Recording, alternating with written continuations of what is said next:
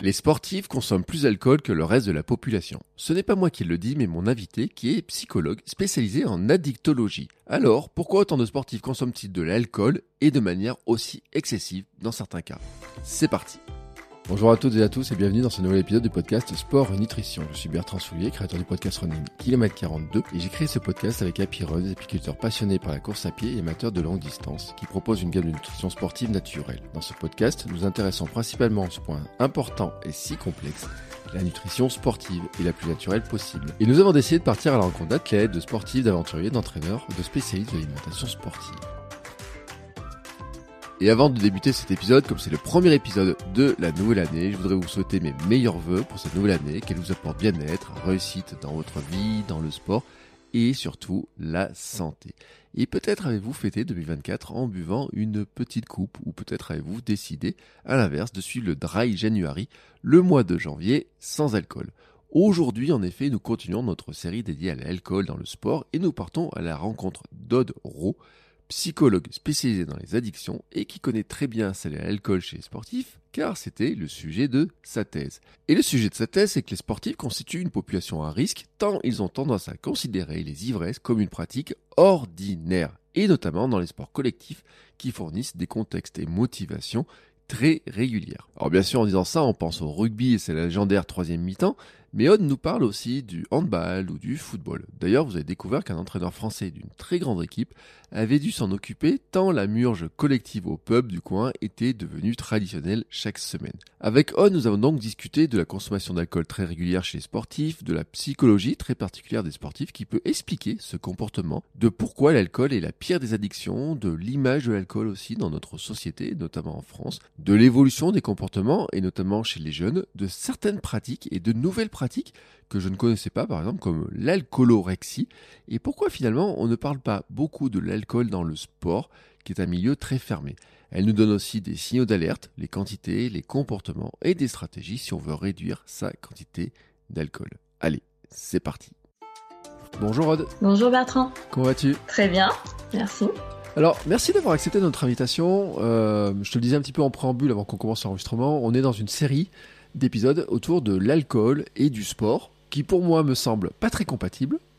Ouais. Mais qui, quand j'en discute un petit peu autour de moi, quand je regarde l'actualité, je me dis quand même qu'il y a à un moment donné, il y a une conjonction. Et euh, j'en ai parlé avec d'autres invités d'ailleurs, parce qu'il y a des éléments culturels, des éléments festifs, des éléments sociaux, des éléments euh, d'habitude, d'addiction, tous ces sujets-là. Et ça, ça fait quand même de nombreux sujets hein, à aborder. Moi, je trouve qu'on a quand même un beau truc à aborder. Alors d'abord, je vais te laisser te présenter en quelques mots. Oui, alors ben, donc, je suis Aude Euro, je suis psychologue clinicienne spécialisée en psychologie de la santé, mm. donc euh, notamment autour de l'addictologie, et euh, j'ai une spécialité en psychologie du sport. Et donc j'ai fait une thèse sur euh, la consommation d'alcool chez les sportifs, parce que comme vous l'avez, tu l'as très bien dit, pardon, on a remarqué que les sportifs consommaient plus d'alcool que les non sportifs, mm. et nous en psychologie, on a voulu voir s'il y avait quelques variables psychologique et aussi social, environnemental, qui allait avoir un impact dans cette consommation. Et c'est dingue. Euh, Attends, tu me dis que les sportifs consomment plus d'alcool que les autres. Ouais. Alors que pourtant on dit euh, c'est pas bon pour la santé. Enfin, je sais pas, à moins qu'on ait découvert que c'était un produit dopant. Mais c'est ça toute l'ambivalence en fait, c'est qu'on part du principe que le sport c'est forcément quelque chose de bon pour la santé et ça l'est effectivement. Mmh. Après toujours avec euh, modération aussi, on peut parler aussi de l'addiction au sport. Mmh. Mais en tout cas, il y a quelque chose qui se joue euh, de l'ordre de les sportifs vont plus consommer. Donc euh, nous, on voulait savoir est-ce qu'il y avait quelque chose du dépassement de soi aussi dans cette consommation, quelque chose de ben, faire face au stress lié au sport et du coup euh, on se réfugie dans l'alcool? En tout cas, il y a un constat qui est là, qui est clair. Donc ça a beaucoup été prouvé aux États-Unis, notamment euh, grâce aux universités américaines où il y a des études qui sont plus facilement, on va dire, menées. Et mmh. donc on, on comparait beaucoup des étudiants non sportifs et sportifs, mais on faisait ça sur des milliers et des milliers de personnes.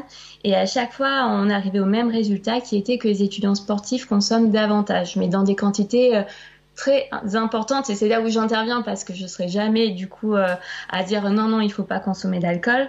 Mais en tout cas, c'est des quantités tellement énormes que ça va forcément avoir un impact, en tout cas sur la santé des personnes. Alors, c'est intéressant parce que D'où ça vient alors euh, J'ai fait mes recherches quand même. Moi j'ai vu qu'il y avait beaucoup d'anciens sportifs de haut niveau qui sombraient dans l'alcool après leur carrière, hein, et on a donné des exemples dans d'autres épisodes ou dans cette série d'épisodes, on en a eu en natation, le nombre de nageurs qui sont devenus alcooliques après leur carrière, ou même pendant leur carrière, qui ont fait leur retour après. Mais des sports aussi, j'ai l'impression un peu d'endurance autour de la course à pied. J'ai vu des footballeurs aussi, d'autres sports, mais quand même, c'est un truc qui, semble très répandu, ou en tout cas beaucoup plus, on en parle en tout cas. Mais c'est hyper euh, drôle l'exemple que tu as cité parce que c'était justement, j'étais devant les Jeux Olympiques une année mm. et euh, il y avait euh, la finale, je dis une bêtise, mais peut-être du 100 mètres. et là, il y avait tous les nageurs qui arrivaient et à chaque fois, c'était oh, ben il revient de cure de désintox ou oh, il a eu des comportements. Et j'étais, ah, mais c'est fou. Et, et pareil, ben, l'endurance, on se dit, mais directement, l'alcool va avoir un effet sur les capacités physiques, les capacités de récupération. Ça a un effet aussi sur la déshydratation. On va essayer de se déshydrater beaucoup plus vite. Et du coup, c'est euh, totalement contre-intuitif de se dire, ben, les sportifs vont consommer de l'alcool, mais euh, il y a tout un, tas d'études. Alors là, je suis beaucoup moins spécialisée dans le domaine, mais qui euh, ont fait un, un rapport entre du coup sport et alcool et les effets que ça a dans le cerveau. Mm. Et en fait, l'alcool va justement jouer sur la dopamine, qui est un peu l'hormone du, bonheur, etc. Et ça active le circuit de la récompense. Et ah. c'est ce même circuit qui est activé dans l'activité euh, sportive. Mm. Et donc, c'est une des possibilités, une des hypothèses qui est émise, c'est que justement, ben, quand euh, un sportif en fin de carrière, en tout cas, va beaucoup moins pratiquer qu'avant, pour retrouver euh, cette sensation de plaisir, etc., va peut-être plus facilement consommer euh, pour réactiver justement tout ce circuit-là de, récompense. Parce que, je ne veux pas dire une bêtise, mais on est quand même un peu accro à la dopamine à partir d'un certain niveau d'entraînement par semaine. Oui, c'est ça. Mais en fait, euh, c'est une hormone qui se dégage beaucoup plus chez ceux qui pratiquent intensivement. Donc euh, c'est vrai que, enfin, il y a comme une sorte de sevrage aussi à ce niveau-là. Euh, qui, peut se faire si du coup l'activité s'arrête du jour au lendemain. Donc elle s'arrête jamais réellement totalement, mais en tout cas l'intensité devient tellement, enfin diminue tellement que pour compenser, en sorte de compensation, il y aurait peut-être un petit refuge qui peut se faire à ce moment-là dans, dans l'alcool. Mm. Et je crois que c'est euh, des joueurs d'Arsenal, euh, un joueur d'Arsenal qui avait justement lui euh, ouvert en fin de carrière un centre justement addicto parce qu'il s'était rendu compte que lui-même avait eu des comportements comme ça. Ouais.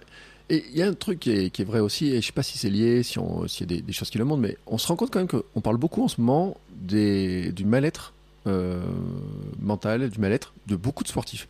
J'ai lu encore un article euh, hier ou avant-hier sur un ancien joueur. Alors, on enregistre en décembre, je le dis, hein, pour que ça que le, le c'est un hier de 2023.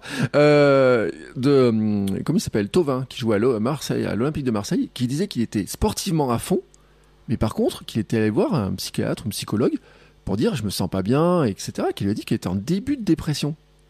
Ce qui est, enfin, on a parlé de Simone Biles, on a vu les nageurs, euh, il y a eu euh, des cas, euh, il y a eu des suicides. À Nice, cette année, il y a une tentative de suicide d'un joueur de, Nice, quand même. C'est incroyable. Et j'ai vu un documentaire aussi sur les centres de formation, les jeunes de centres de formation, le nombre de footballeurs qui sont vraiment pas bien alors qu'on dit qu'ils ont un métier de rêve en apparence de l'extérieur.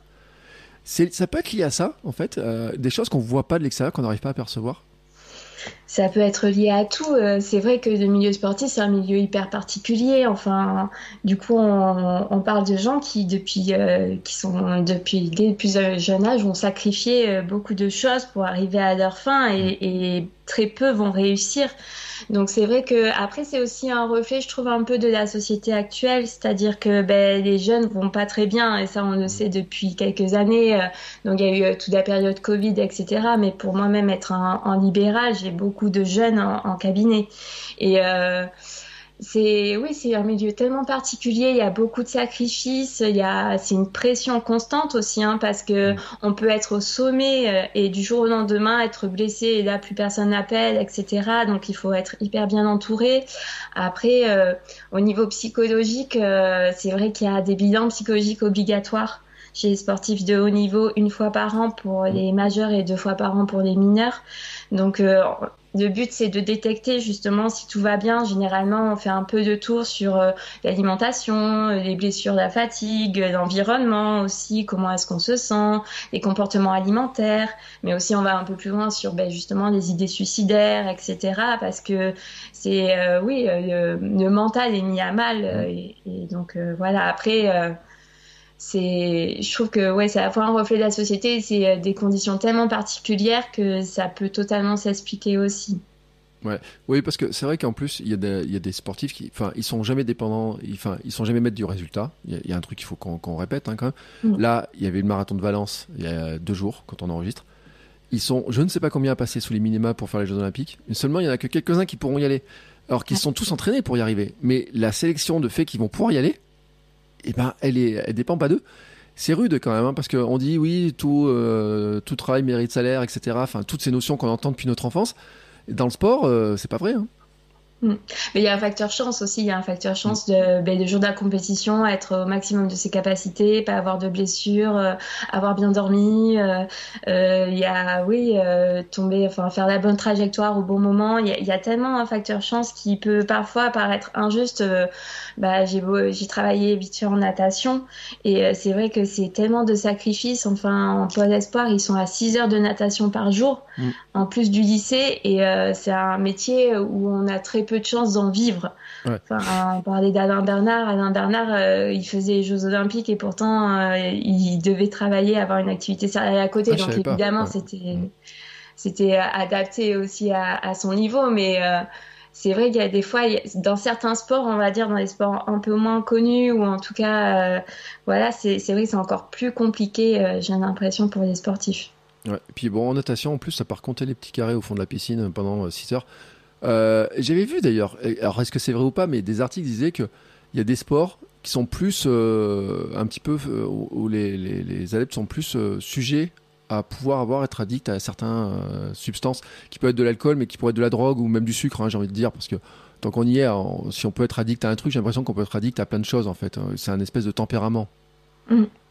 Mais il y a les polyconsommations, ouais. Il y a euh, du coup euh, souvent, euh, mais avec l'alcool, on va parler du tabac ou, du cannabis, etc. Mm. Donc c'est c'est vrai qu'il peut y avoir des comportements comme ça. Et puis quand on parle d'addiction aussi, on parle souvent nous de, de noyaux addictifs, c'est-à-dire que si on a une addiction à une substance, comme tu dis, il y a des fois un risque d'avoir plus facilement aussi une addiction à une autre substance ou mm. alors d'arrêter une addiction à une substance et on va compenser directement par autre chose. Euh, après, oui, mais euh, dans, dans, la consommation d'alcool, euh, il y a un facteur qui est qui est quand même là, c'est vraiment euh, le groupe, l'effet de groupe. Donc c'est vrai dans les sports, ben, on va beaucoup plus parler de consommation d'alcool euh, dans les sports collectifs, et ce qui est réellement le cas. C'est-à-dire que, euh, en gros, nous dans la vie de tous les jours, on a des contextes où on peut être incité à consommer de l'alcool. Les sportifs ont à la fois les contextes de la vie de tous les jours et ont en plus tous les contextes liés au sport, c'est-à-dire ben, après l'entraînement, après après un match, etc. Tout ça, ça crée des contextes encore supplémentaires pour consommer d'alcool. Et dans ces contextes-là, en plus, on peut, enfin, on va pas se mentir, on consomme beaucoup. Mm. Donc, euh, donc c'est vrai que il y a des contextes qui sont là et qui font que les sportifs sont plus à même de consommer, et notamment de l'alcool. Mais en plus, il y a une valorisation dans certains sports, parce que ceux qui sont euh, fans de rugby, il y a mm. la fameuse troisième mi-temps. Euh, on dit le rugby passe professionnel et les joueurs de rugby professionnels ils continuent. Il y a eu encore une affaire il y a pas il y a quelques jours, j'ai vu euh, qui concernait un club de Paris en disant euh, les joueurs leur ont interdit de sortir parce qu'ils ont pris 30 points dans la, vue, ils sont quand même allés sortir, ils sont quand même bu un coup, ils se sont battus, ils se sont fait choper au retour. Ce qui montre que même s'ils ont pro qui, qui gagnent leur vie, qu'il faut qu'ils soient en forme le lendemain parce qu'ils on leur a mis un entraînement musclé, ils y sont quand même allés quoi. Ouais, ouais, mais mais c'est ça, c'est que euh, ce qu'on disait tout à l'heure, c'est qu'on peut pas dire oh là là les sportifs consomment de l'alcool, euh, mm. c'est pas bien. C'est que la quantité qu'ils consomment est vraiment énorme. En fait, euh, euh, quand j'avais interrogé les sportifs pour ma thèse, on parlait de quantité, mais euh, nous on fait tous des comas éthyliques. C'est qu'ils ont une capacité de résistance qui est folle. Il y a l'effet de cohésion, l'effet de groupe, d'appartenance à l'équipe, de de vas-y on y enfin on est tous ensemble etc et puis euh, aussi au niveau des motivations souvent euh, Donc moi j'ai beaucoup travaillé sur les motivations psychologiques à la consommation d'alcool et du coup il y avait ce qu'on appelle le renforcement positif, c'est-à-dire ah ben on a gagné le match, on mérite de, de se récompenser, on se récompense par le fait de consommer de l'alcool. Mmh. Mais ça peut tout aussi bien être ah on a perdu le match, ah ben on mérite un peu euh, d'aller mieux, donc euh, comment est-ce qu'on va aller mieux? Bon allez, on va consommer d'alcool, on va quand même faire la fête. En fait, l'alcool dans le contexte sportif, il est souvent la réponse à, beaucoup de, de situations. Mais j'ai l'impression que c'est pas que euh, dans le contexte sportif, c'est-à-dire que c'est aussi une, récompense. Tu disais pareil de récompense. J'ai vu l'autre jour une image, une story d'une coach qui disait et qui est très connue en plus. Alors en plus elle le met sur Instagram, donc il y a aucun doute là-dessus. Euh, enfin qu'elle le partage, qui disait que bon elle était un peu accro à l'alcool à une époque, qu'elle essayait de se sevrer et qu'elle disait que dans son frigo il fallait qu'elle ait la bière sans alcool parce qu'après une dure journée, c'était ça un peu son. Alors je sais pas si c'est la récompense ou en tout cas le truc pour un petit peu apaiser un peu peut-être je sais pas des fatigue nerveuse, mentale, euh, toute sa journée à absorber en fait avec les enfants, le travail et autres. Ouais. Mais après, c'est bien dans le sens où elle a trouvé un peu une parade, hein. c'est-à-dire mm. que je pense que la bière sans alcool, euh, il y a un peu l'effet justement quand même de la substance qui est là, il y a le goût, etc. Ce qui manque, c'est le taux d'alcoolémie, enfin mm. l'éthanol, donc euh, tant mieux. Mais oui, oui, mais c'est une autre on va revenir aux dimensions psychologiques, c'est une autre des motivations, c'est le fait, euh, ce qu'on appelle le fait de faire face, donc euh, le mm. stress. Donc ça peut être très bien, hein, euh, ben, pour faire face au stress, je vais consommer d'alcool et pour me détendre de ce stress-là, je vais consommer de l'alcool. Et souvent, en plus, c'est plus ce qu'on imagine en fait. Ouais. C'est-à-dire que ben, ça se trouve dans sa journée, elle y a déjà pensé en se disant Ah, ben ce soir, j'ai bien mérité ma, bière et de suite, ça va me détendre. En fait, c'est l'effet qu'on pense que l'alcool va nous faire aussi, mm. des fois, qui, joue beaucoup. Mais moi, ça, je le faisais avec un verre de coca ou une tartine de Nutella. Ouais. Pourquoi il y en a qui le font avec du sucre, d'autres qui vont le faire avec de l'alcool? On a une idée de ça ou? Alors là, euh, je saurais pas dire, ça dépend de tout un chacun, mais c'est vrai que après ça dépend de la société aussi. En France, on va pas se mentir. Hein, euh, euh, la consommation de vin, maintenant de la consommation de bière. Euh, c'est, ça fait vraiment partie de notre quotidien. Donc euh, on peut très bien à 16h se dire ben, on va se faire une bonne tartine de, Nutella, euh, même si voilà. Et à 20h se dire ah, ben, maintenant j'ai un, on va se faire un verre de vin. Donc c'est vrai que c'est c'est assez compliqué de se dire pourquoi cette substance-là plus qu'une autre. Il y a des effets aussi, il y a l'effet des inhibiteurs, des fois aussi on se dit ben on va vraiment relâcher la pression, être mieux, se socialiser, arriver à être plus joyeux aussi. Mm. Euh, il y a plein d'attentes qu'on n'a peut-être pas forcément avec d'autres parce que ben, l'alcool quand même nous met dans un état qui n'est pas aussi notre état de base, des fois, en tout cas passer un certain stade, et des fois c'est aussi cet état-là qui est recherché. Ouais, et sans effort, parce que j'ai envie de dire, euh, aller voir des amis, euh, se sentir mieux, on pourrait dire, je vais faire du sport trois quarts d'heure, mm. une heure, et j'ai après, enfin, je dis pas que j'ai tous les mêmes effets, mais certains des effets dont tu as parlé, je les ai quand même. Ouais. Mm. Oui, mais euh, certains, euh, mais après, certains vont faire du sport et après vont se récompenser aussi avec un verre d'alcool. Donc, euh, pas tout le monde. Mais, mais c'est vrai que, ouais, il y a cet effet-là et puis il y a l'effet du contexte social. Hein. On est quand même très souvent sollicité pour aller boire des verres avec des amis. et, et c'est comme ça, c'est un peu dans la culture aussi, dans notre culture. D'ailleurs, on en a parlé euh, parce que c'est, on a parlé avec Bruno Hobby parce qu'on a fait un épisode avec Bruno Hobby sur le sujet et on disait notamment parce que moi c'est un truc que j'ai vécu dans ma famille. Moi je bois pas beaucoup d'alcool. Hein. Alors là, on est juste dans la saison où je bois une bouteille de vin. C'est juste avant les fêtes. C'est la seule bouteille de vin de l'année. J'achète ça et tout pour les repas. Mais il y a des, des gens qui comprennent pas en fait. C'est-à-dire que euh, quand on me dit euh, tu vas boire quoi pour l'apéro, moi si je dis euh, je bois un Perrier ou à un Coca, les gens vont regarder un peu bizarrement, mais ils disent oh, tu vas pas me prendre un kir, tu vas me petit, un petit truc de rouge ou je sais pas quoi. Il, y, en a qui, pour qui ça semble inconcevable cette histoire de dire qu'on boit pas d'alcool.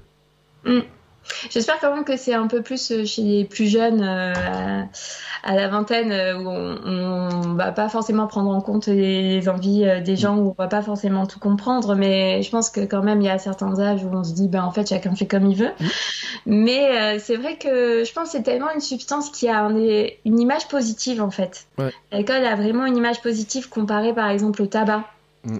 J'ai l'impression que c'est quand même beaucoup plus perçu euh, de manière euh, c'est sympathique, euh, ça met une bonne ambiance dans une soirée. Il y a vraiment cet effet-là et du coup quand certains ne veulent pas, on se dit ben du coup ils veulent pas participer à cette ambiance dans la soirée ou alors alors que pas du tout, hein, ça va empêcher nullement de s'amuser. Mais il y a vraiment ouais ce rattachement, j'ai l'impression à quelque chose de positif, de festif comme on disait et du coup les gens qui se mettent en marge de ça, certains vont considérer qu'ils veulent pas participer alors que c'est totalement faux. Ouais, et d'ailleurs, la coach que j'avais dit, elle disait même qu'elle était un peu euh, la bout en train qui refusait jamais de boire un coup. Et que mm. ça touche à l'image après. C'est-à-dire que quand elle arrête d'un coup, euh, les gens disent mais t'es plus la même mais qu'est-ce qui se passe? Enfin t'as un problème ou enfin c'est même presque t'as un problème ou alors t'es enceinte. Quand t'es une femme à la limite euh, j'ai envie de dire c'est un peu j'ai l'impression que c'est un peu les deux trucs. T'es malade ou t'as mais alors que le truc non je veux juste être en meilleure santé parce que je trouve que c'est peut-être pas le meilleur produit à consommer semble pas trop pris dans l'équation de temps en temps quoi. Mmh. ouais tout à fait mais euh, c'est totalement ça. C'est, euh, je sais pas comment on peut expliquer ça à part euh, par euh, la culture mm. et de se dire que ben ouais, l'image de l'alcool est positive et et du coup le fait de pas consommer, ça peut paraître se mettre, enfin on a l'impression vraiment de se mettre en marge des fois vraiment de, du reste de la société.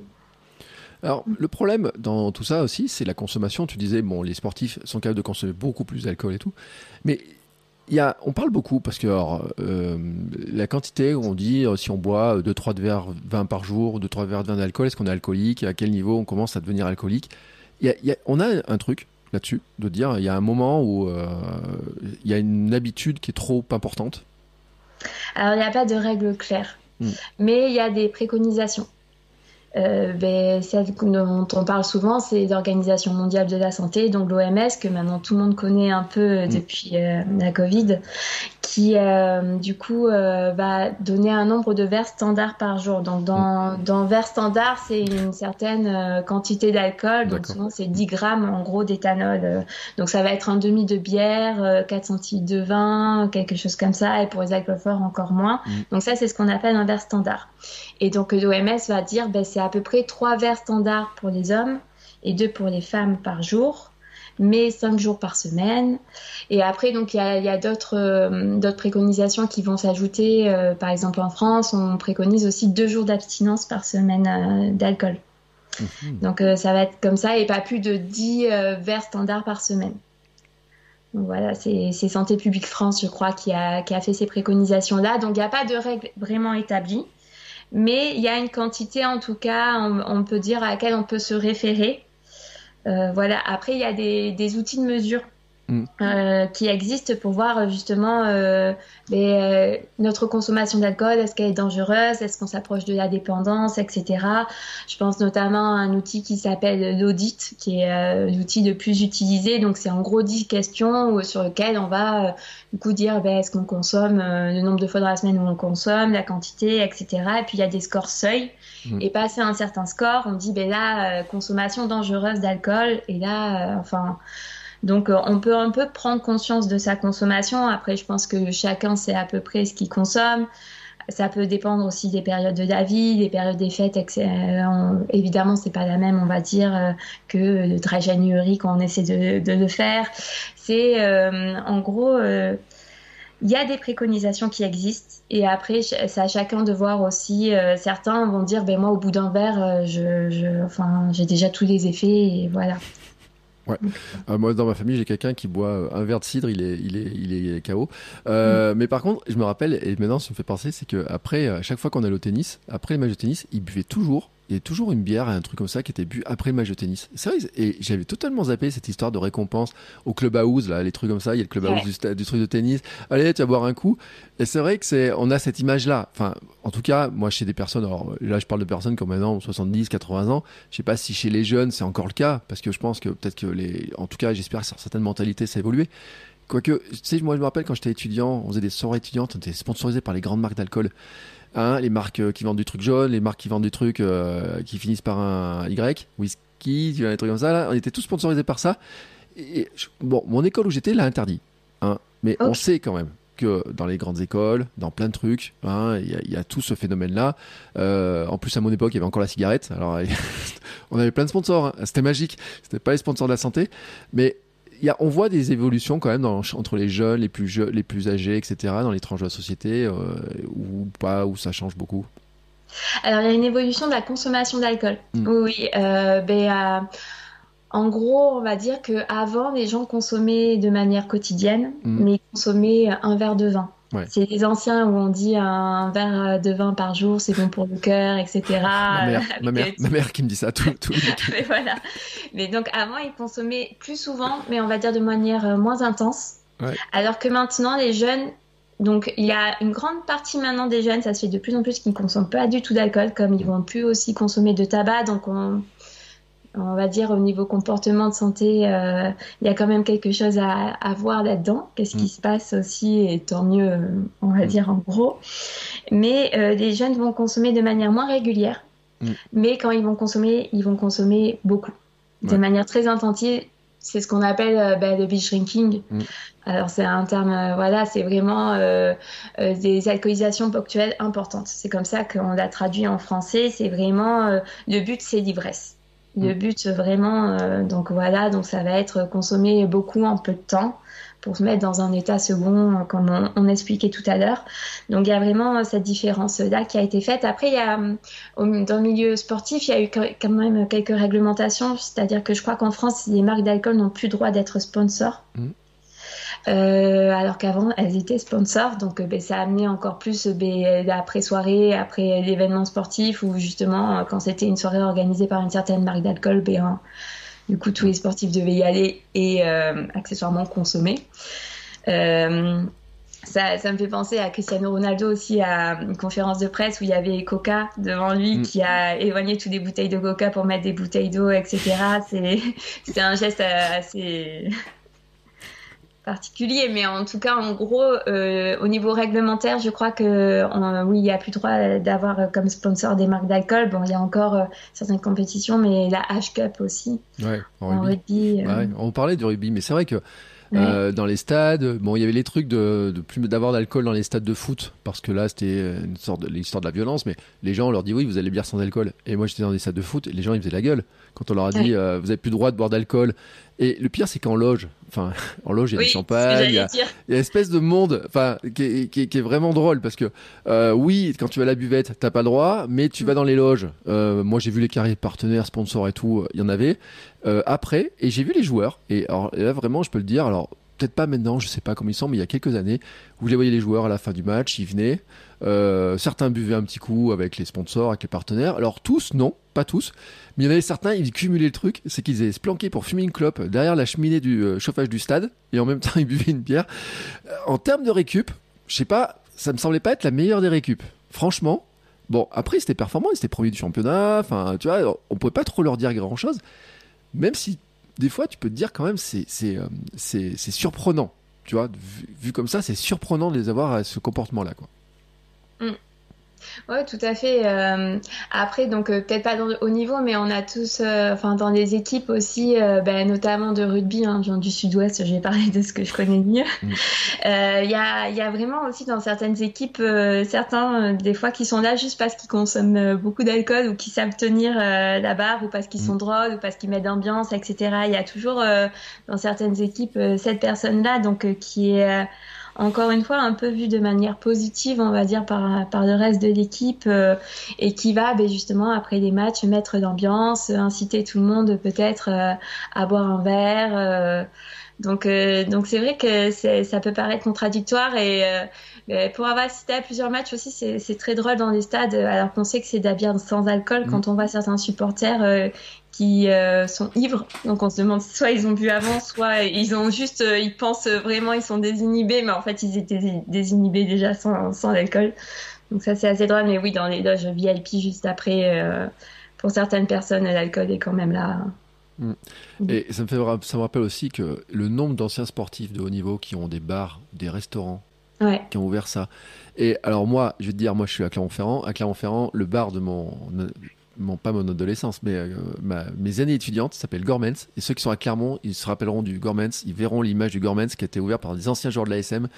Euh, dont un qui s'appelle Philippe Saint-André quand même et sa famille et euh, je parle là d'un ancien sélectionneur de l'équipe de France hein. attention je te jure les, les, les, soirées après les matchs et tout mais c'était hallucinant enfin c'était hallucinant alors je parle d'une époque moi j'en ai 47 donc je parle il y a 25 ans mais je suis pas certain que ce genre de truc ne continue pas, alors peut-être dans d'autres lieux et tout, mais en tout cas à l'époque c'était juste hallucinant, c'est-à-dire que ça faisait vraiment partie du package. Il y avait vraiment le gros package, euh, t'attendais les joueurs, euh, il y avait ça, les bouteilles dans tous les sens, etc. C'est vrai que le rugby a beaucoup valorisé la troisième mi-temps. Peut-être mm. qu'on en parle moins dans d'autres sports, mais il n'y a pas de raison que dans les autres sports non plus, il n'y ait pas de ça. En Elle y est quand même. Hein. Ouais, ouais. Euh, moi, j'avais fait du coup une étude sur les étudiants sportifs et c'était pas forcément du rugby euh, où ça consommait le plus. Il y avait le foot qui arrivait pas mal et le hand aussi. Mais en fait, dans les sports collectifs en général, hein, la troisième mi-temps, elle est là. Euh... Mais il y a une dimension un peu épicurienne aussi, j'ai l'impression, euh, du sport, de l'alcool, de la bonne nourriture, de qui intervient aussi. Euh, donc euh, peut-être que ça peut expliquer pourquoi ils ouvrent ce type euh, d'établissement après carrière, mais mais c'est vrai que ouais ouais c'est c'est c'est là quoi c'est souvent aussi mis en place par l'environnement sportif c'est pour ça que nous on essayait aussi de faire de la prévention auprès des gens mm. qui encadrent aussi les, les sportifs c'est-à-dire que souvent ben soit ils laissent faire soit même dans le pire des cas ils incitent dans les repas des clubs, etc., où il y a d'alcool, enfin, on se dit, ben là, peut-être, euh, soit peut-être limiter la quantité, ou en tout cas, je sais pas, essayer de limiter des moments, euh, mais parce que les joueurs savent très bien euh, s'alcooliser sans eux, mais euh, en tout cas, des fois, l'encadrement aussi participe, on va dire, en tout cas, à cette consommation. Mais j'ai envie de dire, on a eu beaucoup d'efforts qui ont été faits dans les entreprises pour éviter l'alcool dans les entreprises, pour des raisons de bah, de santé, mais aussi d'accidents du travail. Enfin, moi, c'est vrai que l'image, euh, tu vois, bon, je reprends, je suis Clermontois, on avait les usines Michelin, il y avait une usine, trois bars en face. Enfin, c'était à peu près le quota, l'espèce de ratio.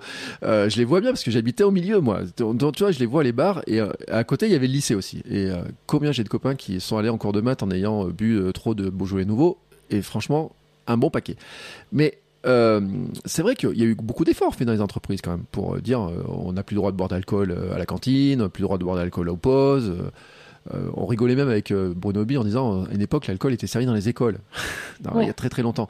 Donc il y a eu un travail qui a été fait quand même sur la société pour essayer, j'ai envie de dire, de, faire ça. C'est-à-dire que dans le sport aussi, il y a ce travail-là à faire. De, quand tu dis, ben, les éducateurs, dire peut-être dans les repas d'après-match, éviter de les, au moins les inciter, éviter les inciter, quoi. C'est aussi cette prévention-là, quoi.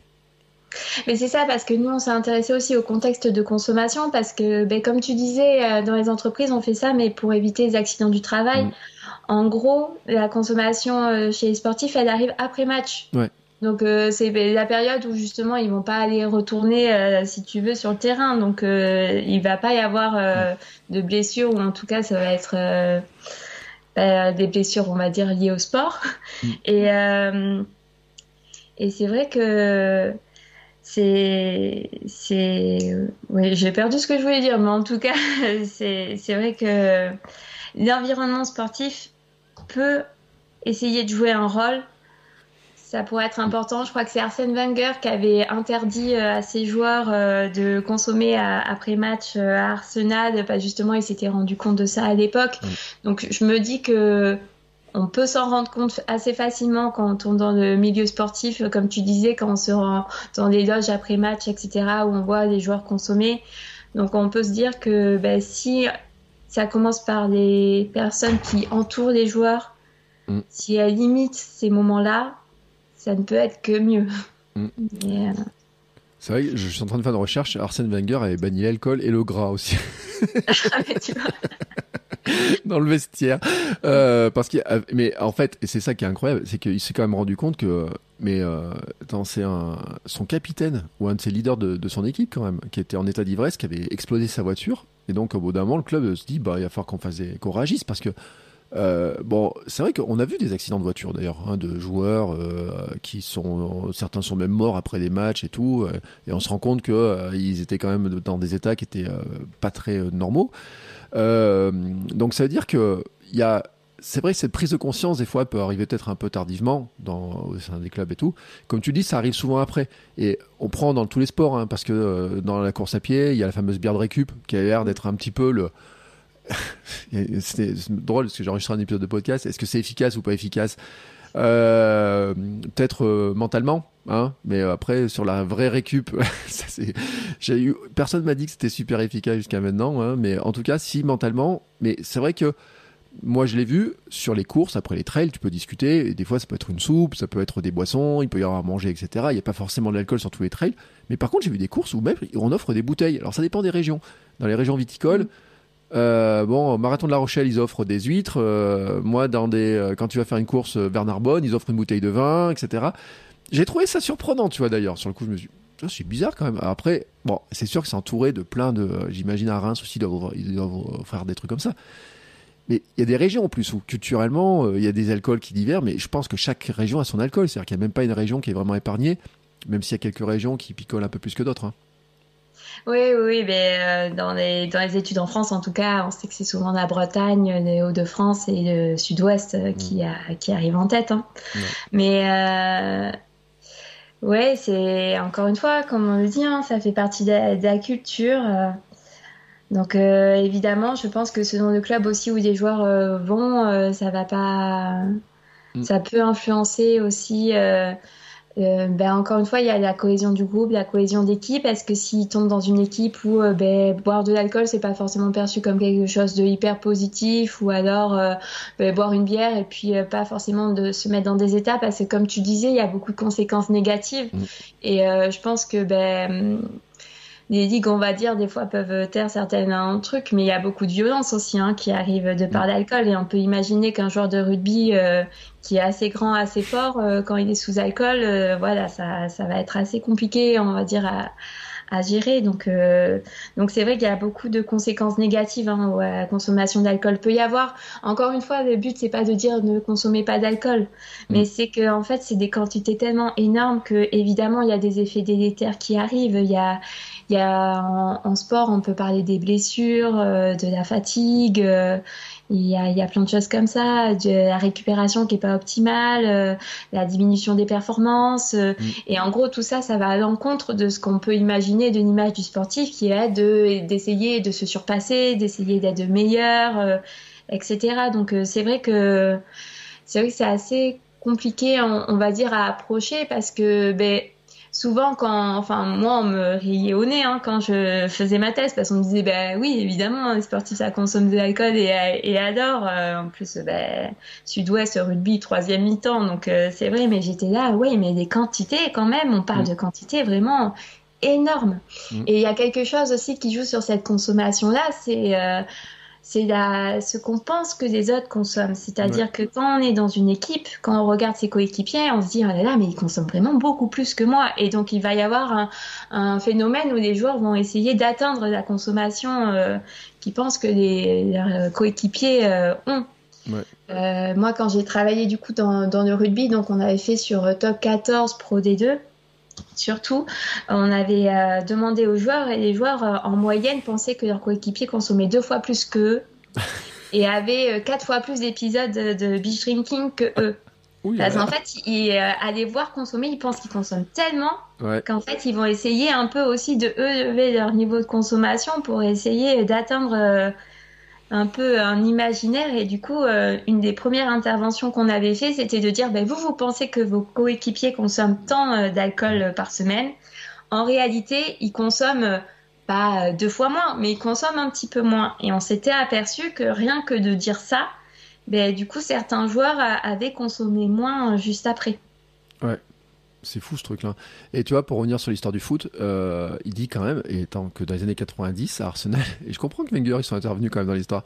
Donc tous les mardis, il y avait tous les mardis, c'était la soirée binge drinking. Alors il faut quand même imaginer une équipe de foot, c'est-à-dire que les mecs ils ont un match euh, tous les vendredis, les samedis ou les dimanches, ça dépend. Des fois ils ont la Coupe d'Europe. Alors je pense que le mardi, ils ne devaient pas boire s'ils avaient la Coupe d'Europe le mercredi. Et il y a un joueur qui dit qu'ils étaient capables de s'enfiler jusqu'à 50. Attends, non, combien? Euh, 30 pintes dans un week-end. Ah ouais, non, mais c'est des quantités vraiment. 30 euh, pintes de bière, ça fait 15 litres. Ouais. Bah nous, on en avait qui consommaient, oui, plus de 70 verres euh, en une soirée. Hein. Oh.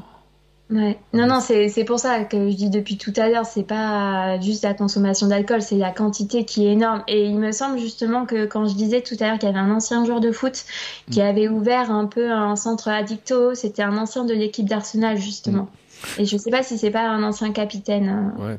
Ouais, peut-être qu'il y a des trucs parce que c'est vrai que eh, c'est vrai qu'il y a des espèces de, c'est une sorte de tradition euh, un petit peu. Euh, bon, bon, les légers ils sont en train de se dire bon, attends, nous on n'est pas dans ces situations-là quand même. Moi, j'aime bien boire un petit coup de temps en temps, euh, une petite bière avec les copains, un petit un petit verre de vin au, à midi avec mon petit steak ou mon petit tofu, j'en sais rien quoi, ils le boivent. Euh, je m'en moque un petit peu. Non, je vais pas rentrer dans les débats entre végétariens et tout aujourd'hui. Hein, on va passer là-dedans. Mais il y a un truc quand même, c'est que c'est, euh, tu disais, bon, on a à peu près la consommation de 3 verres par jour, euh, 5 jours par semaine maxi, c'est ça hein, à peu près. À partir de là, après, on commence à, rentrer dans un autre monde. Euh, est-ce qu'il y aurait des jours, tu vois, par rapport au sport, se dire, euh, il faudrait peut-être boire à tel moment, éviter dans d'autres moments, tu vois? Est-ce qu'on a des règles, des choses comme ça qui ont été bâties un peu, construites? Alors, euh, je ne sais pas s'il y a des règles officielles, mais nous, dans ce qu'on avait analysé, euh, toujours pareil, en parlant des contextes de consommation. Donc, comme on disait qu'ils consommaient souvent ben, après un entraînement ou après les matchs, ils n'ont pas avant, mm. et ben, ils vont consommer aussi un peu plus hors saison, ou en tout mm. cas, ils vont pas consommer à l'approche d'une grosse compétition ou s'il y a un gros match euh, le lendemain. Mm. Donc, je, je, pense que c'est pas une règle officielle, mais après c'est du, du bon sens euh, et de la logique aussi euh, des joueurs parce que encore une fois le but pour eux c'est pas forcément de performer au niveau d'alcool, c'est de performer euh, au niveau sportif. Ils ont enfin sacrifié toute leur vie, c'est une grosse partie de leur hein, juste pour pouvoir réaliser des performances etc. Donc euh, c'est vrai que euh, la consommation d'alcool va s'adapter au contexte et donc ça va être plus euh, ben, quand il n'y a pas, on va dire, de grosses échéances qui arrivent. Mm. Ouais, c'est-à-dire que le dernier jour, quand ils ont gagné le match, la finale. Et, en fait, et pourquoi je dis ça? Parce que j'ai vu un documentaire cette, ce week-end sur les secrets de coach. il y avait le coach de, des, des Celtics de Boxton, où on voit, lui dit, il n'a pas fêté la, la victoire en NBA avec ses joueurs mais on voit les images où ils ont les grosses bouteilles de champagne, où il y a tout le truc comme ça. Euh, c'est comme euh, on avait les images de Michael Jordan qui fumait des cigares, mais lui avant les matchs, enfin dans la semaine avant les matchs de finale, ce qui n'a pas empêché d'être le meilleur joueur du monde et de gagner la NBA euh, x six fois, mais il y avait un petit peu ce truc aussi de dire, et, ça revient aussi sur le malbouffe un peu, tu vois, sur le même truc, on, dit, on a vu des sportifs de très haut niveau, on disait que Michael Phelps, il mangeait 10 000 calories, mais des McDo en pagaille pour arriver à, manger, que, euh, comment il s'appelle, euh, Usain Bolt mangeait des chicken nuggets avant de courir 100 mètres, enfin, tu vois, des trucs en disant, euh, mais eux, ça a l'air de passer, quoi, ils ont l'air de faire ça, ça a l'air de passer, ils sont quand même performants et tout, ça doit pas être si grave. Un peu l'impression de temps en temps qu'on a ce discours-là, non? Je sais pas au niveau de l'alcool euh, vraiment parce que je trouve que c'est quelque chose dont on parle pas forcément. Hmm. On va pas cibler un joueur et dire euh, sa consommation à lui, c'est ça. Euh, oh, je viens de voir un tel se boire une pinte avant d'aller sur sur le terrain. J'ai l'impression qu'il y a un peu plus en effet encore une fois de groupe hmm. qui, qui intervient en tout cas sur la consommation d'alcool et on sait c'est un comportement social hein, la consommation d'alcool beaucoup plus en tout cas que la nourriture ou ou ce que tu viens de citer. Donc, euh, je ne sais pas du tout. Euh, après, je me dis, est-ce qu'un joueur euh, connaît, sait son état, maîtrise son corps, maîtrise son mental mm. et, du coup sait qu'il peut s'accorder aussi. Encore une fois, je pense que on disait tout à l'heure, il y a des préconisations sur de nombre de verres, mais comme tu disais, au bout d'un verre, certains savent que c'est leur limite, et, etc. Donc, est-ce que eux-mêmes en fait, c'est une machine leur corps, hein. c'est mm. leur petit travail. Est-ce qu'ils se connaissent tellement bien que bah, du coup, euh, ils peuvent se dire bah, je vais m'autoriser euh, un demi avant de rentrer sur le stade et ça va rien changer. Et peut-être même, euh, ben, dans, certains, dans certains sports, c'était un peu considéré aussi comme une substance dopante, mm. l'alcool, notamment au tir, parce que ça peut éviter les tremblements. Donc. Donc, est-ce qu'il peut se dire, ben, si euh, je, consomme, ça va euh, m'aider Je sais pas. Ouais, et ça, on en a parlé avec Bruno Obi justement, et il le savait pas, c'était c'est marrant. C'est vrai que le tir à l'arc, par exemple, c'était un produit dopant. Euh, Et c'est encore considéré comme un produit dopant, je crois d'ailleurs. Hein, oui, oui, c'est sur la liste chaque année euh, des produits dopants. Mm. Euh, J'avais vu euh, tir pistolet, des choses comme ça. Je crois que c'était enlevé quand même dans certaines choses. Le golf aussi, il me semble. L'alcool était interdit, vous pouvez être considéré comme produit dopant à une époque. Enfin, il y a des, des choses comme ça. Mais même en course à pied, je crois avoir vu à une époque, on considérait aussi potentiellement. Hein, et mais en fait, c'est vrai que j'ai pas de mal à le croire sur les sports où s'il demande une grande maîtrise des nerfs, éviter les tremblements, mm. le stress, etc., où on puisse aller chercher ce genre de choses. De même que euh, on pourrait dire sur des substances euh, euh, type cannabis ou autre, je pense. On a, on a vu des, des sportifs dans certains de ces sports-là, justement, où c'était où ils utilisaient ça aussi pour l'entraînement, quelque mm. part. et c'est presque banalisé parce qu'on a eu un commentaire sur une chaîne YouTube l'autre jour là, disant oui mais le dopage euh, on est obligé d'y passer par là pour être performant. Euh, bon, euh, c'est pas comme ça. Hein. C'est comme, tu vois, j'avais la réflexion quand tu parlais, je me disais, putain, si t'es un première ligne au rugby, que tu joues dans une équipe du Sud-Ouest et que la troisième mi-temps, au bout du premier verre, t'es capoute, tes, coéquipiers, quand même, ils doivent te mettre bizarrement, quoi. Enfin, socialement, ça va être pas facile, cette histoire-là, quand même, pour certains. De résister en plus. Mmh. Mmh. Ouais, c'est ça, c'est que hum, l'alcool, euh, comme on disait, il y a, dans certaines équipes, en tout cas, ça va mm. être bien vu. Euh, ceux qui arrivent à encaisser. Donc, euh, je pense que dans la, dans la consommation d'alcool, certains vont voir un certain dépassement de soi aussi. Mm. Comme on peut avoir en sport, de se dire, ben, je peux consommer autant, etc. Il y a aussi on va dire, euh, le côté compétitif hein, qui peut ressortir euh, de ben, moi, je vais battre tous les coéquipiers, je vais être celui qui va boire le plus euh, grand nombre de shooters. je pense qu'il y, a des, il y a des valeurs qui peuvent se, se, ressembler et du coup être interprétées. Voilà, après, c'est toujours dans des contextes, on va dire, festifs, de détente, etc., où, où l'alcool va ressortir.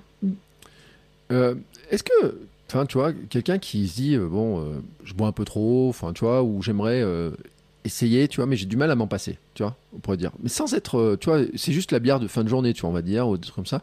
C'est quoi la stratégie, en fait, pour lui? Ça serait quoi Il y aurait des stratégies un peu comme ça, de dire, bah tiens, tu peux réduire un peu ta quantité mais en fait, chacun fait comme il veut selon ses objectifs ben, il y, a des, y a des techniques qui existent d'intervention, de prévention, etc. Euh, nous, euh, on va dire, ça va beaucoup se baser sur, euh, ben, en gros, quand on consomme de l'alcool, mmh. surtout en, en, addiction, etc., c'est la pire des substances. Mmh. Parce que c'est une substance qui est partout, c'est une substance qui est banalisée, c'est une substance qui a une image positive, etc. Mmh. La personne va tout le temps être soumise à cette substance-là. Et du coup, c'est vrai que c'est très dur d'en sortir une fois qu'on tombe dans l'addiction. Donc déjà, ben, ça va être d'essayer euh, au maximum euh, d'éviter euh, de tomber dedans. Hein. C'est facile à dire, mais du coup, du moment, à partir du moment, j'ai l'impression où on se met moi nous-mêmes une limite en mode hum, là j'ai consommé tout seul chez moi un lundi soir, peut-être que je mm. pense que ça peut être un bon rappel de se dire là je vais faire attention donc après, c'est selon les objectifs de la personne. Si elle veut euh, se dire euh, se mettre une certaine quantité euh, à ne pas dépasser par semaine, ou alors se dire ben je vais consommer que quand je suis avec des gens et pas tout seul. Franchement, chacun chacun fait comme il veut. Nous, dans les techniques, en tout cas, ça va être de se dire on va pas diaboliser l'alcool. Mm. L'alcool, c'est une substance, ok. Si la personne consomme, c'est forcément qu'elle y trouve des avantages. Donc on va essayer de répertorier mais quels sont les avantages euh, à cette substance pour vous? Donc ça va être souvent ben, le pouvoir des inhibiteurs, le côté festif, mmh. le côté d'être avec du monde, etc. Ça va être ben, euh, peut-être faciliter les rencontres amoureuses, mmh. ça va être plein de choses euh, vraiment diverses et variées. Et après on va dire ok, si vous souhaitez maintenant arrêter, c'est que vous avez repéré certains inconvénients aussi à cette consommation. Mm. Donc on va essayer d'explorer avec eux les inconvénients. Donc ça va être souvent ben, la fatigue, les blessures, le côté économique aussi, de dépenser de l'argent, le côté social. Peut-être que ça va euh, certaines personnes vont en avoir marre de voir la personne saoule euh, chaque soirée et du coup vont l'éviter. Euh, ça peut être euh, ben, le côté aussi sur la santé où on s'aperçoit ben, qu'on récupère moins, qu'on est plus essoufflé. Enfin, voilà. Et en fait, on va jouer avec euh, cette balance-là de dire, OK, mais vous avez ces avantages-là, ces inconvénients. peut-être que vous avez plus d'avantages que d'inconvénients, mais les inconvénients, en tout cas, ont l'air d'être suffisamment importants pour vous. Et donc après, c'est vraiment, encore une fois, c'est tout un chacun qui voit. Et si, euh, du coup, ça peut être ben, euh, remplacer la bière par une activité, ça peut être euh, se dire, ah, ben, tous les deux verres, je me force à boire un verre d'eau ça, peut être vraiment tout, tout et n'importe quoi, mais c'est vraiment selon les objectifs de la personne. Nous, on, peut conseiller, mais on va pas agir pour la personne, et mm. c'est vraiment la personne qui voit et qui se sent. Ouais.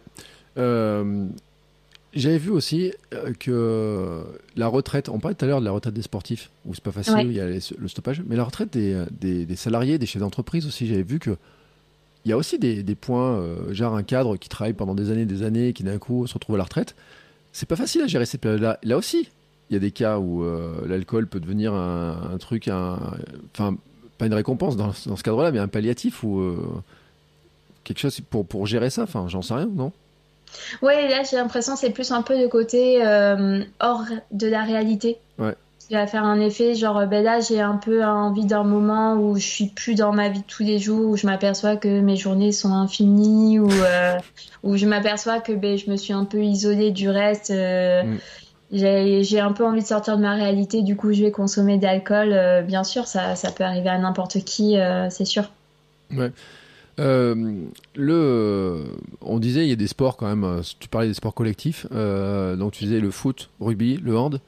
Mm. Euh, bizarre. Enfin, je sais pas, j'ai l'impression que c'est physique. C'est des sports qui sont assez physiques aussi. Il y a cette espèce de. Euh, ce, qu'on, enfin, le hand de haut niveau, c'est un truc de bourrin, quoi. Enfin, il n'y a, pas à dire, mm. ils, se foncent dessus.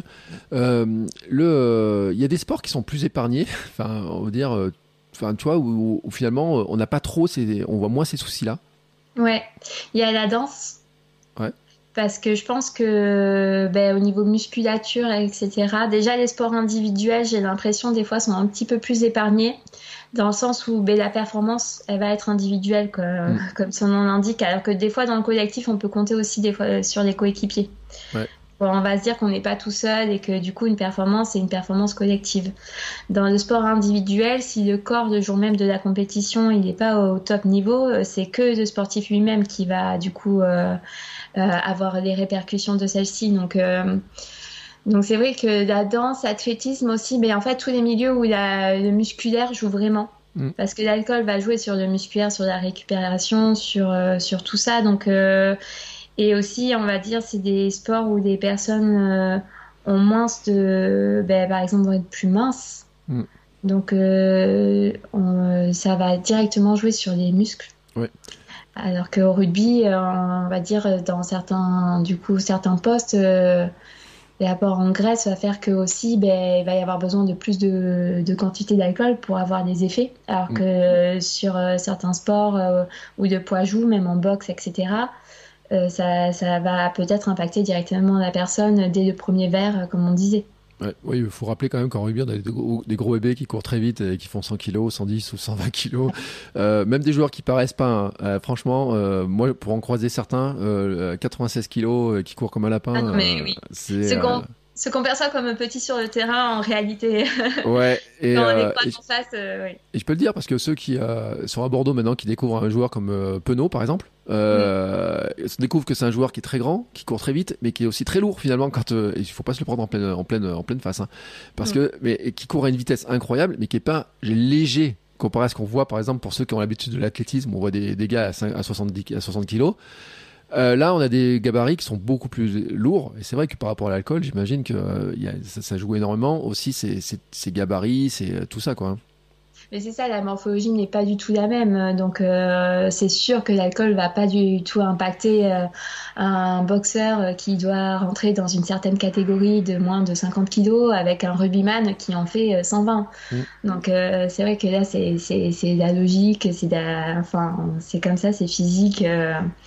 Donc c'est vrai que dans les sports collectifs comme on disait, il y a très peu de sports collectifs où le poids a vraiment, euh, enfin, va avoir un impact. Et oui, mais on n'est pas au kilo près. Alors que dans certains sports, on est au kilo près. Et donc euh, c'est plus euh, là aussi où j'ai l'impression que peut-être que la consommation d'alcool va se faire plus facilement dans le sens où l'impact va pas être autant direct que en, sport, dans certains sports individuels notamment. Mm.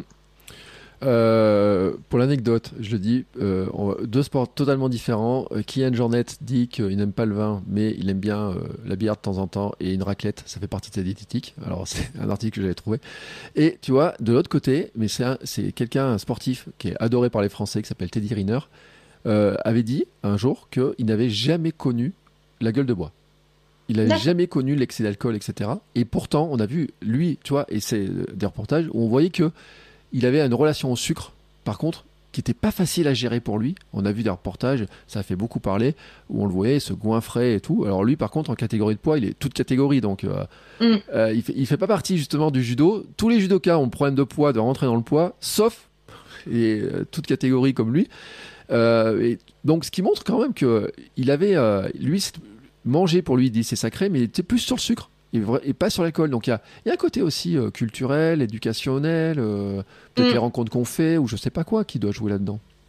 Oui, tout à fait. Puis il y a aussi la première fois où on prend certaines substances de réconfort qu'on y trouve. Euh, mm. c'est comme pour tout, on tombe pas dans une substance euh, par hasard. C'est-à-dire que ben, peut-être que, ben, comme tu dis, quand on mange du sucre, ça renvoie à un truc vraiment cocon, à un truc où on se sent bien, euh, c'est réconfortant au possible. Et peut-être que c'est cet effet-là dont lui a besoin et a moins besoin de l'effet des inhibiteurs où ça, ben, pour lui, c'est vraiment pas ce qui est recherché. Alors que quelqu'un, un autre sportif, va se dire, ben moi je veux que le côté des inhibiteurs et le côté réconfortant, euh, je m'en fous un peu. Donc euh, ça va dépendre vraiment de tout un chacun. Euh, et pour revenir à l'addiction, enfin, on parle des fois des paris en ligne, des jeux, etc. Un addict aux jeux, il n'est pas tombé dedans par hasard, c'est qu'il a gagné une première fois. Ouais. Euh, souvent euh, très tôt. Il se dit oh purée c'est super, on peut gagner vraiment plein d'argent hyper facilement. Et après tout le reste de sa vie, il va essayer de reconnaître ce moment. Donc souvent c'est en tout cas pas tout le temps, mais souvent c'est ça. Il y a une première expérience qui va être positive où on va se dire oh là là ça a eu vraiment euh, l'effet que je recherchais, j'ai réussi à l'obtenir. Mm. Et à partir de là, on va tout le temps essayer de réobtenir cet effet par la substance. Et euh, est-ce que euh, finalement, euh, on peut être addict au, au sport? Vraiment? C'est une vraie addiction, en fait? Oui. Oui. quand on parle d'addiction, on a souvent en, tête les anciennes addictions qui sont toutes liées à la substance, donc mm. drogue, alcool, tabac, etc. Depuis maintenant une bonne vingtaine d'années, on parle des nouvelles addictions mm. qui sont des addictions, on va dire, plus comportementales. L'addiction au travail, donc ça, ça, s'étudie beaucoup au Japon où ils font des horaires, euh, laisse tomber, euh, pas de vacances, etc. Mais c'est une vraie addiction au travail. Euh, l'addiction même au café, euh, l'addiction et du coup l'addiction au jeu mm. et l'addiction au sport qui est en comme toutes les addictions en fait c'est pas forcément une quantité ou une intensité qui va faire qu'on est addict, c'est vraiment les répercussions que ça va avoir. C'est-à-dire qu'un addict au sport, il va être blessé, il va continuer de s'entraîner. Il va se faire plus mal, il va pas pouvoir s'en passer. C'est vraiment, c'est vraiment pas juste dire addict parce qu'il court tant de, d'heures par semaine, tant de kilomètres. C'est vraiment les répercussions que ça va avoir. C'est souvent des répercussions soit économiques, soit sociales, soit euh, physiques. Il va y avoir vraiment une grosse répercussion. Mm. Donc l'addiction au sport existe. Ouais, parce que tu vois, moi j'avais vu un reportage sur la bigorexie, donc cette fameuse addiction au sport, et j'avais trouvé le reportage de M6, je crois que c'était M6 qui a fait ça, qui était nul. En fait, il montrait des jeunes dans une salle de sport et euh, qui faisaient une heure de sport par jour, et en disant ouais, euh, est-ce qu'ils font, ils sont bigorexiques parce qu'ils font une heure de sport par jour et tout. Bon, j'ai trouvé ça quand même super gonflé de leur part. Parce que, à la limite, je préférais que ces jeunes ils soient bigorexiques qu'alcooliques, tu vois. Mais en mm. plus, euh, ce qui l'un n'empêche pas l'autre, malheureusement. Mais en tout cas, qu'on les, qu'on les valorise, tu vois, de dire ils prennent soin de leur corps, ils font du sport et tout, tu vois. Et une heure de sport par jour, s'ils le font euh, en faisant de la sécurité, en se reposant et tout, c'est pas de l'addiction, quoi. Non. Normalement, non, mais encore une fois, si c'est une heure de sport par jour et des jours où ils sont blessés, mm. etc., ils sont exécrables, ils se coupent de tout le monde. Euh, Normalement, pour une heure de sport, ça n'arrivera pas, mais c'est plus euh, les, répercussions que ça a. Mais dans l'alcool, on a l'alcoolorexie.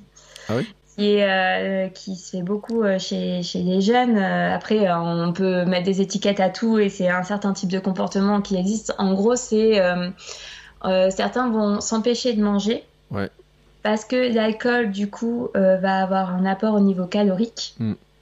Et du coup, ben, si on veut contrôler son poids, et qu'on veut boire de l'alcool, on ne va pas manger pour avoir juste les calories apportées par l'alcool. C'est l'alcoolorexie. D'accord. Donc après, il y a, des noms pour tout, mais.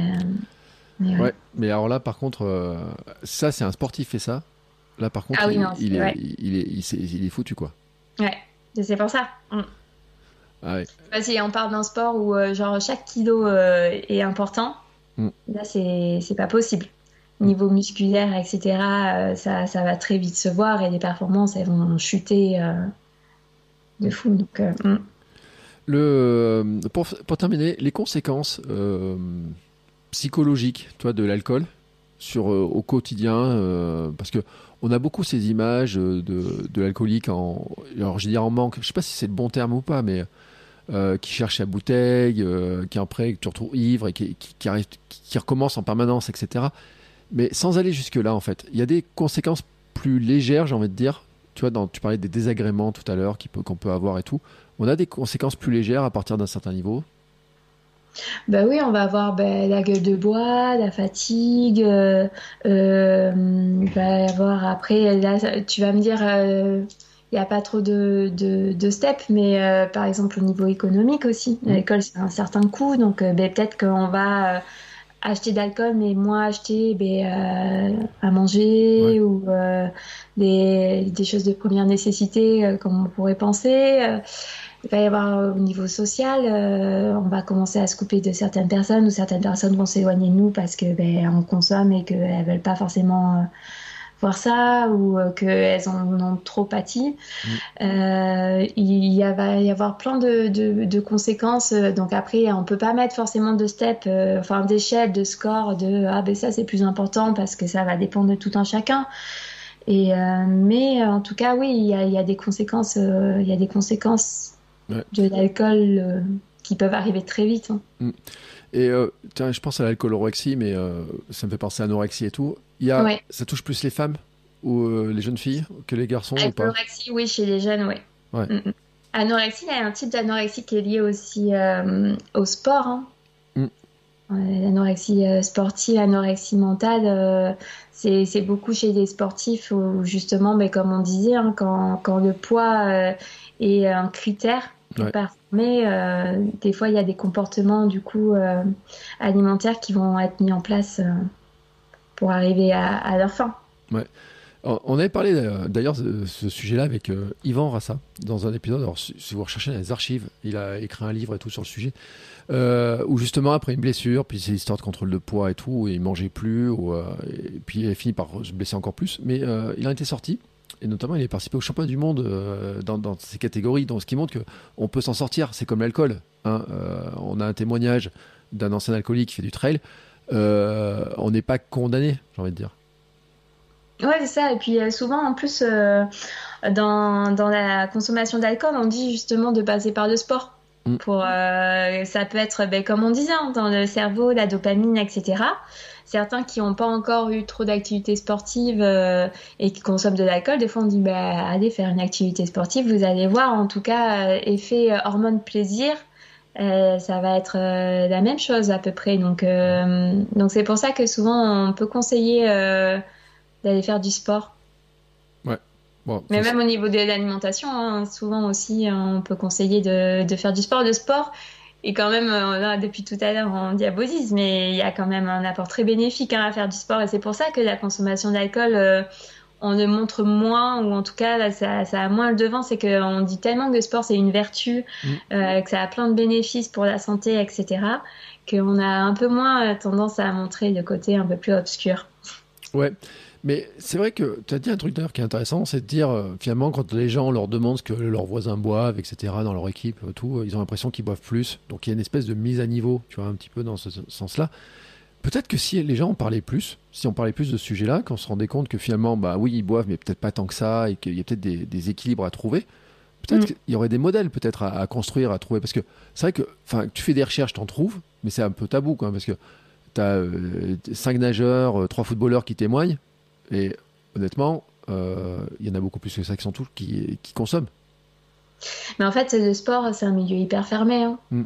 Enfin, là, ben, il y a pas longtemps, il y a eu le mouvement MeToo dans le sport, mais enfin, on n'est pas tombé des nues. Euh, ceux qui s'intéressent, euh, dès 2010, il y avait les premières enquêtes où on savait très bien. Euh, c'est en fait, c'est un milieu tellement fermé, tellement, j'ai l'impression aussi tellement compétitif que mm. est-ce que si quelqu'un dit j'ai un problème d'alcool, il sera pas mal vu, mal perçu? Est-ce qu'on va pas dire ah bah du coup, on va peut-être pas le mettre dans l'équipe ou etc.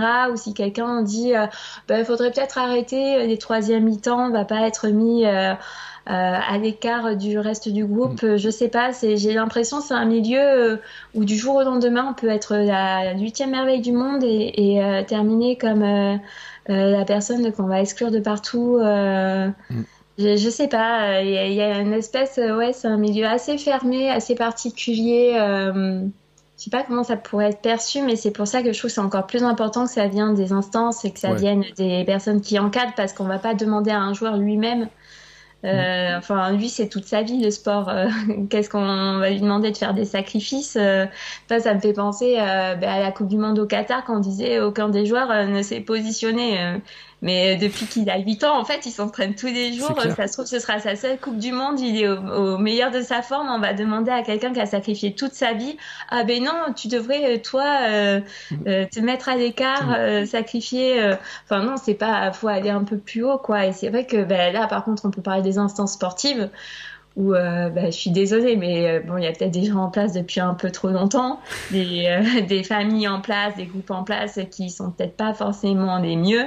Et il faudrait peut-être aussi commencer par changer ces choses-là, quoi. Ouais, mais tu parlais du mouvement MeToo. J'ai fait un épisode avec Emma Audio, qui était victime de violence sexuelle, qui, qui, a fait un documentaire sur publié ça le 8 mars dernier sur Kilomètre 42 qui montre bien aussi que les instances, la protection, les entraîneurs qui, ont, sont très très bien vus, qui ont euh, et on parlait tout à l'heure de, mental. Hein. Il y a eu des clubs euh, en gymnastique qui ont eu des gros soucis de, de, justice. On parle de l'athlétisme jusqu'à l'INSEP hein, quand même. Hein. Donc euh, ça, monte très haut dans, dans ces histoires-là.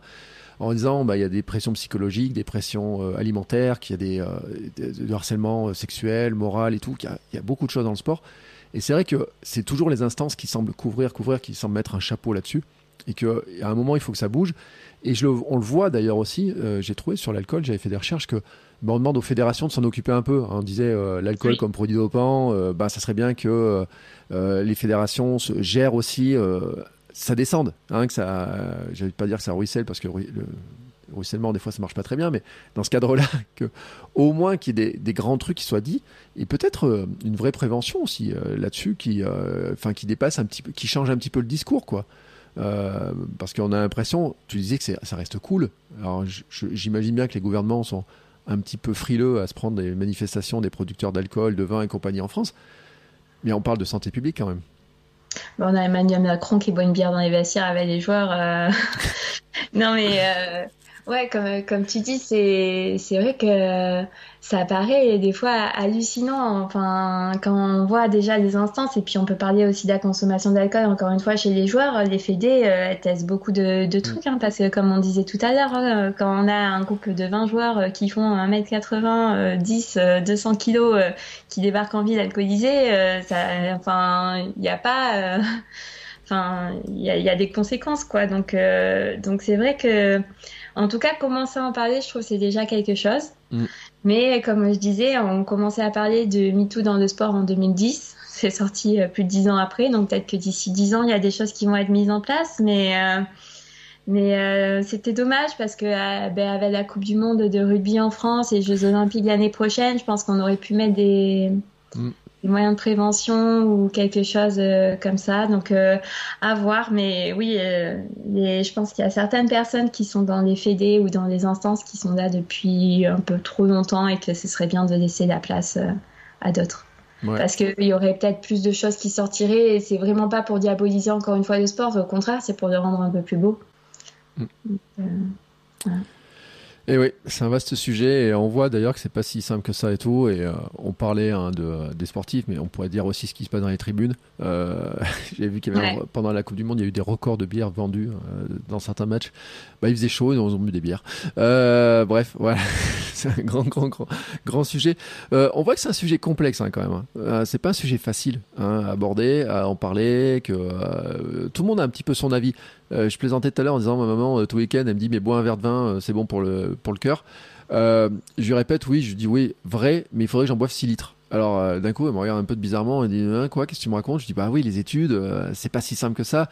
C'est vrai qu'il y, a des comment dire, il y a le côté cool, il y a aussi le côté un peu les, les vieilles notions qu'on peut avoir des fois hein, là-dessus, qu'il faut peut-être un peu mettre au jour aussi, hein, mettre à jour certains trucs parce que euh, qui sont un peu ancrés comme ça et qu'il faudra un petit peu mettre à jour. Et euh, ben, dans les familles, et là euh, on sort des fêtes de fin de Noël quand on va diffuser cet épisode, et on rentre. Alors tu vois, on va diffuser Dry January, t'en as parlé tout à l'heure.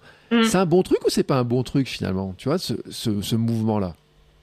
Bah, c'est toujours. Enfin il n'y a pas de réponse claire, c'est toujours un bon truc parce que ben, du coup certains vont arrêter de consommer pendant quelques temps et du coup au niveau de la santé mm. euh, ça, peut être que mieux. Après, euh, je j'ai pas forcément en tête les conséquences négatives du tragénurie, si ce n'est que ben, peut-être que certains vont faire un février beaucoup plus alcoolisé, mais mais euh, non non c'est forcément quelque chose d'assez bien. Après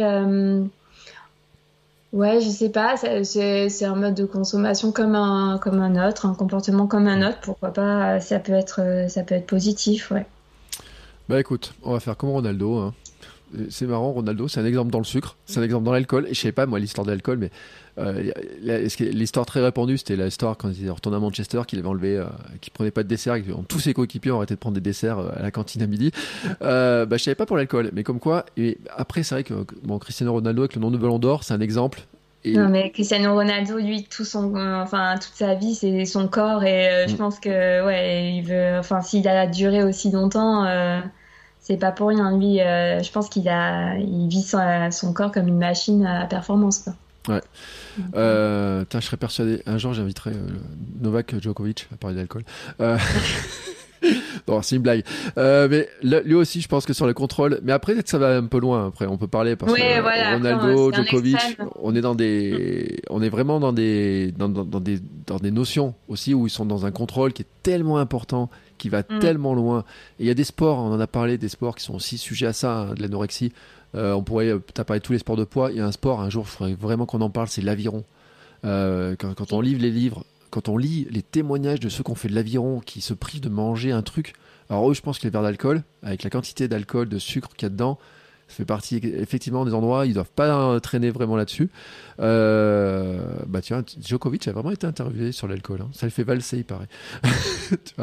peut-être qu'avant un match, c'est peut-être pas le truc qu'il va prendre. Hein. Bref, mm. en tout cas. Et tu sais, il y avait un autre truc aussi. On avait parlé avec Bruno Bi, je disais, sur les célébrations d'après-match. Et d'après, euh, tu vois, par exemple, les podiums de Formule 1, de moto, ils ont les grosses bouteilles, et paf, ils les, ils les ouvrent sur les trucs de vélo et tout. Et je lui ai dit, mais euh, ils les boivent ou ils les boivent pas? Tu vois Alors, je sais pas s'il y a des études qui ont été faites dessus ou pas, mais c'est vrai que dans la célébration quand même de ça, c'est la bouteille de champagne, la célébration même. Et donc, on reste dans de l'alcool, je veux dire.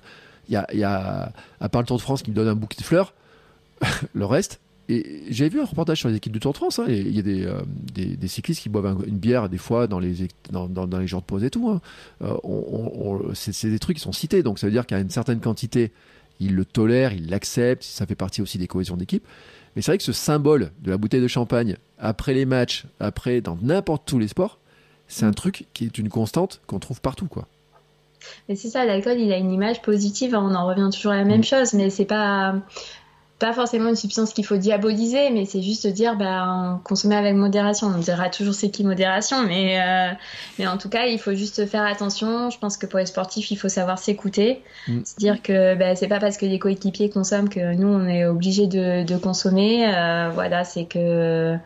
Il y a des conséquences, c'est une substance euh, voilà, psychoactive qui a des effets et qui a des effets peut-être positifs, mais qui a des effets aussi Et donc, il faut aussi en, savoir en prendre compte. Après, est-ce qu'on demande de, sur les podiums d'enlever des bouteilles euh, Je sais pas, mais euh, mais en tout cas, c'est vrai qu'on pourrait au moins euh, commencer par changer cette image-là de l'alcool. Il faut que ça intervienne à tout moment, et y compris quand on célèbre les victoires, parce qu'en fait, après, dans l'inconscient, mm. ça rentre en compte. Hein. C'est-à-dire que, genre, je pense que la France, elle gagne la Coupe du Monde de rugby. si les joueurs vont forcément se dire, on va boire un verre. Hein. Je, je vois pas dire, ben, on prend un thé et puis. on prend un rentre à la maison. Euh, non, je ne voyais pas faire ça. Euh, mais bon, après, ils payent leur tournée. Euh, J'ai eu un jeu de mots sur l'addiction, je l'ai oublié, c'est dommage, mais euh, chacun paye sa tournée, on paye l'addiction, tu vois. Ah voilà. Bref, allez, sur ce, euh, merci en tout cas beaucoup. Hein, C'était vraiment super intéressant. C'est vrai que c'est un sujet qui est, qui est vraiment intéressant, qui est, qui est complexe. tout le monde a son avis dessus et c'est pas facile, hein, je dis. alors, je sais pas, tu vois, ceux qui seraient intéressés par la question, parce que tu dis que tu as fait une thèse sur le sujet et tout, c'est quelque chose qu'on peut retrouver euh, en ligne ou euh, quelque part Les thèses sont publiques, oui. Oui, les, les, thèses sont publiques, donc elle, est en ligne, euh, tout à fait. Après, il y a quelques articles aussi. je ne suis pas la seule en France. On est, alors à l'époque, on n'était pas beaucoup. Mais il y a quelques équipes, euh, notamment euh, à Montpellier, à Grenoble, justement, je mmh. crois, qui, qui, ont travaillé euh, sur la question en France, notamment ben, par les filières STAPS. C'est vrai qu'on n'est pas du tout organisé comme les universités américaines et, et du coup, pour avoir à disposition, on va dire, un échantillon de population, donc mmh. les personnes qu'on va étudier, à qui on va poser des questions, soumettre des questionnaires, etc., c'est un peu plus compliqué. Mais, mais il y a quand même des études françaises hein, qui sont menées. D'accord. Et si toi, on veut te contacter, as, je sais pas, es sur Internet, sur Facebook, sur LinkedIn, quelque part, j'en sais rien. Alors, je suis sur LinkedIn. D'accord. Tout à fait. Euh, si vous voulez me contacter, euh, avec grand plaisir. Mais écoute, tu sais quoi, tu m'enverras le lien, je, mettrai le lien dans la note de, l'épisode. Si tu as le lien vers ta thèse aussi, tu sais ce que tu fais, si tu as un lien, on peut la consulter en ligne, tu m'envoies le lien, comme ça je la mets dans les notes d'épisode. Comme ça, chacun pourra lire, voir un petit peu, parce que c'est vrai que dans les recherches scientifiques, il y, a, toujours des éléments, des témoignages, des, des dires différents aussi, des choses peut-être qu'on n'entend pas ailleurs et qui là sont peut-être dit aussi. Mm. Oui, puis euh, après, à chaque fois, on a une certaine vision, c'est-à-dire que ben, il y a peut-être euh, des choses qu'on affirme des fois sur tel article à montrer ça, mm. mais si on lit un autre article, des fois, ça va dire le contraire. Euh, par exemple, ben, pour revenir au sport, à l'intensité de pratique, il y a mm. certains articles qui vont dire ben, plus on pratique, plus on consomme, et dans certains autres, ils ont montré que ben, plus on pratique, moins on consomme. Donc et après, il faut trouver un peu un consensus, il faut essayer de chercher qu'est-ce qu'ils entendent par l'intensité de pratique, etc. Mais euh, donc c'est vrai que ben, tout le monde, euh, j'incite tout le monde à lire euh, des articles aussi quand ils veulent se renseigner, mais c'est vrai que souvent, ben, notamment en psychologie, on n'est pas une science exacte. Donc on pourra toujours de... mais bon quand on fait quand même des statistiques assez poussées donc on sait que c'est 95% de mar... enfin on a une marge d'erreur qui est assez faible on peut se dire qu'on a quand même un résultat qui est obtenu. Ouais, et puis il faut le dire, hein, c'est en français, une recherche française. Hein, pour ceux qui sont un peu allergiques, euh, on leur dit il faut aller voir les études, PubMed et compagnie, ils euh, écoute-moi l'anglais. Là, c'est en français. Donc allez-y, vous n'avez pas d'excuses. Voilà, et eh bien écoute, en tout cas, Aude, je te remercie beaucoup euh, pour le temps passé avec nous, c'était super intéressant, hein, un sujet vraiment complexe, mais je pense qu'on a, on a bien fait le tour de, tout, de tout l'ensemble, de tout ce que ça regroupe comme, comme chose. C'est vrai, le côté cool, on, disait beaucoup le, le cow-boy qui fume une cigarette était cool et il a fallu l'enlever pour que ça soit un peu moins cool et eh ben, peut-être qu'il va falloir enlever les sportifs qui fêtent leur victoire avec de l'alcool. Va savoir. Après, il va falloir trouver des nouveaux sponsors. Hein. moi, je suis pas, suis pas organisateur de course, hein, donc je me mouille pas là-dessus. Mais c'est vrai que ce côté, euh, c'est cool. Hein, euh, voilà. Bon, peut-être qu'il faut l'enlever. En tout cas, on l'a bien vu. Je te remercie beaucoup. Et puis, eh écoutez, nous, on se retrouve dans 15 euh, jours pour un nouvel épisode. Euh, je vous dis pas l'invité, je sais pas trop en fait dans quel ordre on, diffuse tous les épisodes, etc. Mais en tout cas, on continuera à, creuser ce côté entre le, le, sport, la nutrition, l'alimentation et tout. Puis je pense qu'il faudra qu'un jour on ira sur d'autres sujets aussi qui sont en addiction. Un jour on ira parler peut-être des drogues. Un jour, je pense parce qu'il faudra y aller parce que je pense qu'il y, y, y, a le côté aussi là-dessus. Et quand on voit l'actualité, on voit que quand même c'est un sujet qui est qui est, vaste. Ça touche même les sénateurs. Alors moi, tu vois, les sénateurs qui se droguent, j'en suis toujours parmi. Et quand on voit les conséquences sur eux, c'est malheureux. Allez, sur ce, mm. je te souhaite une très belle journée, des belles fêtes de fin d'année, parce qu'on enregistre en décembre, je le dis. Je te souhaite une belle année 2024. Hein, comme ça, je fais le, je fais tout, tout le pot, tout le lot. Euh, et puis merci encore euh, pour toutes les informations. Merci. Bonne journée à tous et bonne journée à toutes. Et ben merci beaucoup. Ciao, ciao. Au revoir.